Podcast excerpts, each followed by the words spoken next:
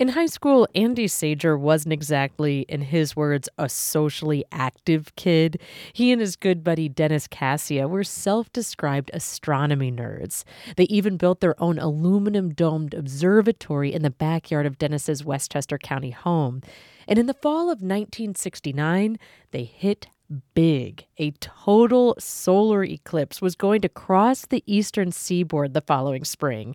We gotta see this, they thought. You know, I have to give 100% credit to Dennis. He's the one who said, Oh, yeah, we could do this. We could do this. I'm sure we can. Andy pinpointed their destination. Dennis inventoried their telescopes, sun filters, and cameras. I think our film of choice was Ektachrome on the telescopes and Kodachrome uh, for just the cameras uh, in plain use. Then in early 1970, Andy, Dennis, a few other buddies, their physics teacher, and their dads trekked 600 miles from Westchester County to Kinston, North Carolina. And my dad, thank God, he had that uh, little cheap cassette recorder. About one more minute. So it's kind of distorted, but this is the original audio Andy's dad recorded the day of the total solar eclipse, March 7th, 1970. And you're down here on this beautiful day in Kinston, North Carolina. And uh, you, do you think you'll have a successful uh, event? Well, see how it could possibly go wrong. It was a sunny late winter day in an open field on the campus of Lenoir Community College. There had to be oh, probably a hundred people scattered around. Some of them set up with telescopes, but a lot of them just hanging out there and kind of looking to us. We were probably the most complete quote science team there. Andy's dad, Lad Sajor, interviewed everyone in their cohort that day in the style of an old timey news anchor, including Dennis's folks. Very good, very good, very good. Do you have anyone else uh, with you? Oh, yes, we're a group of 10 people. 10 people, that's, That's wonderful. right. And uh, who is your associate over here on your right? That, my, that's my son, Dennis. Dennis, let's go over and talk to him. All right. Dennis, what kind of equipment do you have here? Well, we have a six inch reflector, and right here is a sheet which I'm going to take pictures of shadow bands. Pictures of shadow bands. What are shadow bands? Shadow bands. Shadow are- bands, he's saying. Those are wavy lines of light that make surfaces look like they're undulating before and after an eclipse. Your name, sir? Uh, Andy Sajor, And where are you from? uh, Pleasantville, New York. It was more than 50 years ago, but Andy's memories are vivid. I had set up a six inch Newtonian telescope with an equatorial mount, and it had an electric clock drive.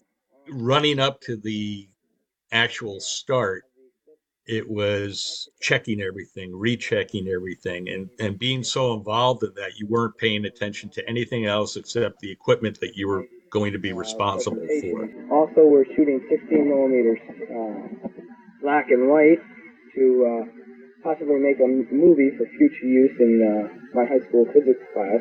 As it started getting closer, you could hear the crowd start to get quieter and quieter. Then the gasps started coming. Here come the shadow bands. Where? Look at them. Yes, look at it. and it looked as if the ground was undulating towards us like it was rolling it was a you know an optical illusion like an earthquake roll Bring the camera, Andy. Oh, yes, yes, I see it. All right. Hey, look at the horizon. Quick, look at the horizon. having totality hit was such a shock because the temperature dropped it felt like 20 degrees everything went black the animals uh, you know there were birds stopped singing and, and all this other noise around it just that quieted it right down to nothing but the roar of the people There's, there's uh, Venus to the left. They went to work shooting on infrared black and white and infrared color film. They timed their photos, varying their exposures and shutter speeds between them. Next one I'm going to do will be 20 seconds, twice as long. 101, 102, 103. This is Andy's dad shooting on one of those old fashioned 1920s plate cameras he brought for fun.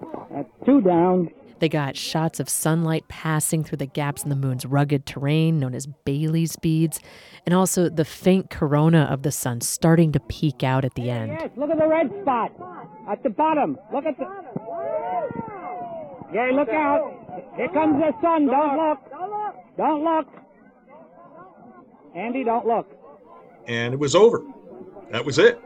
600 miles.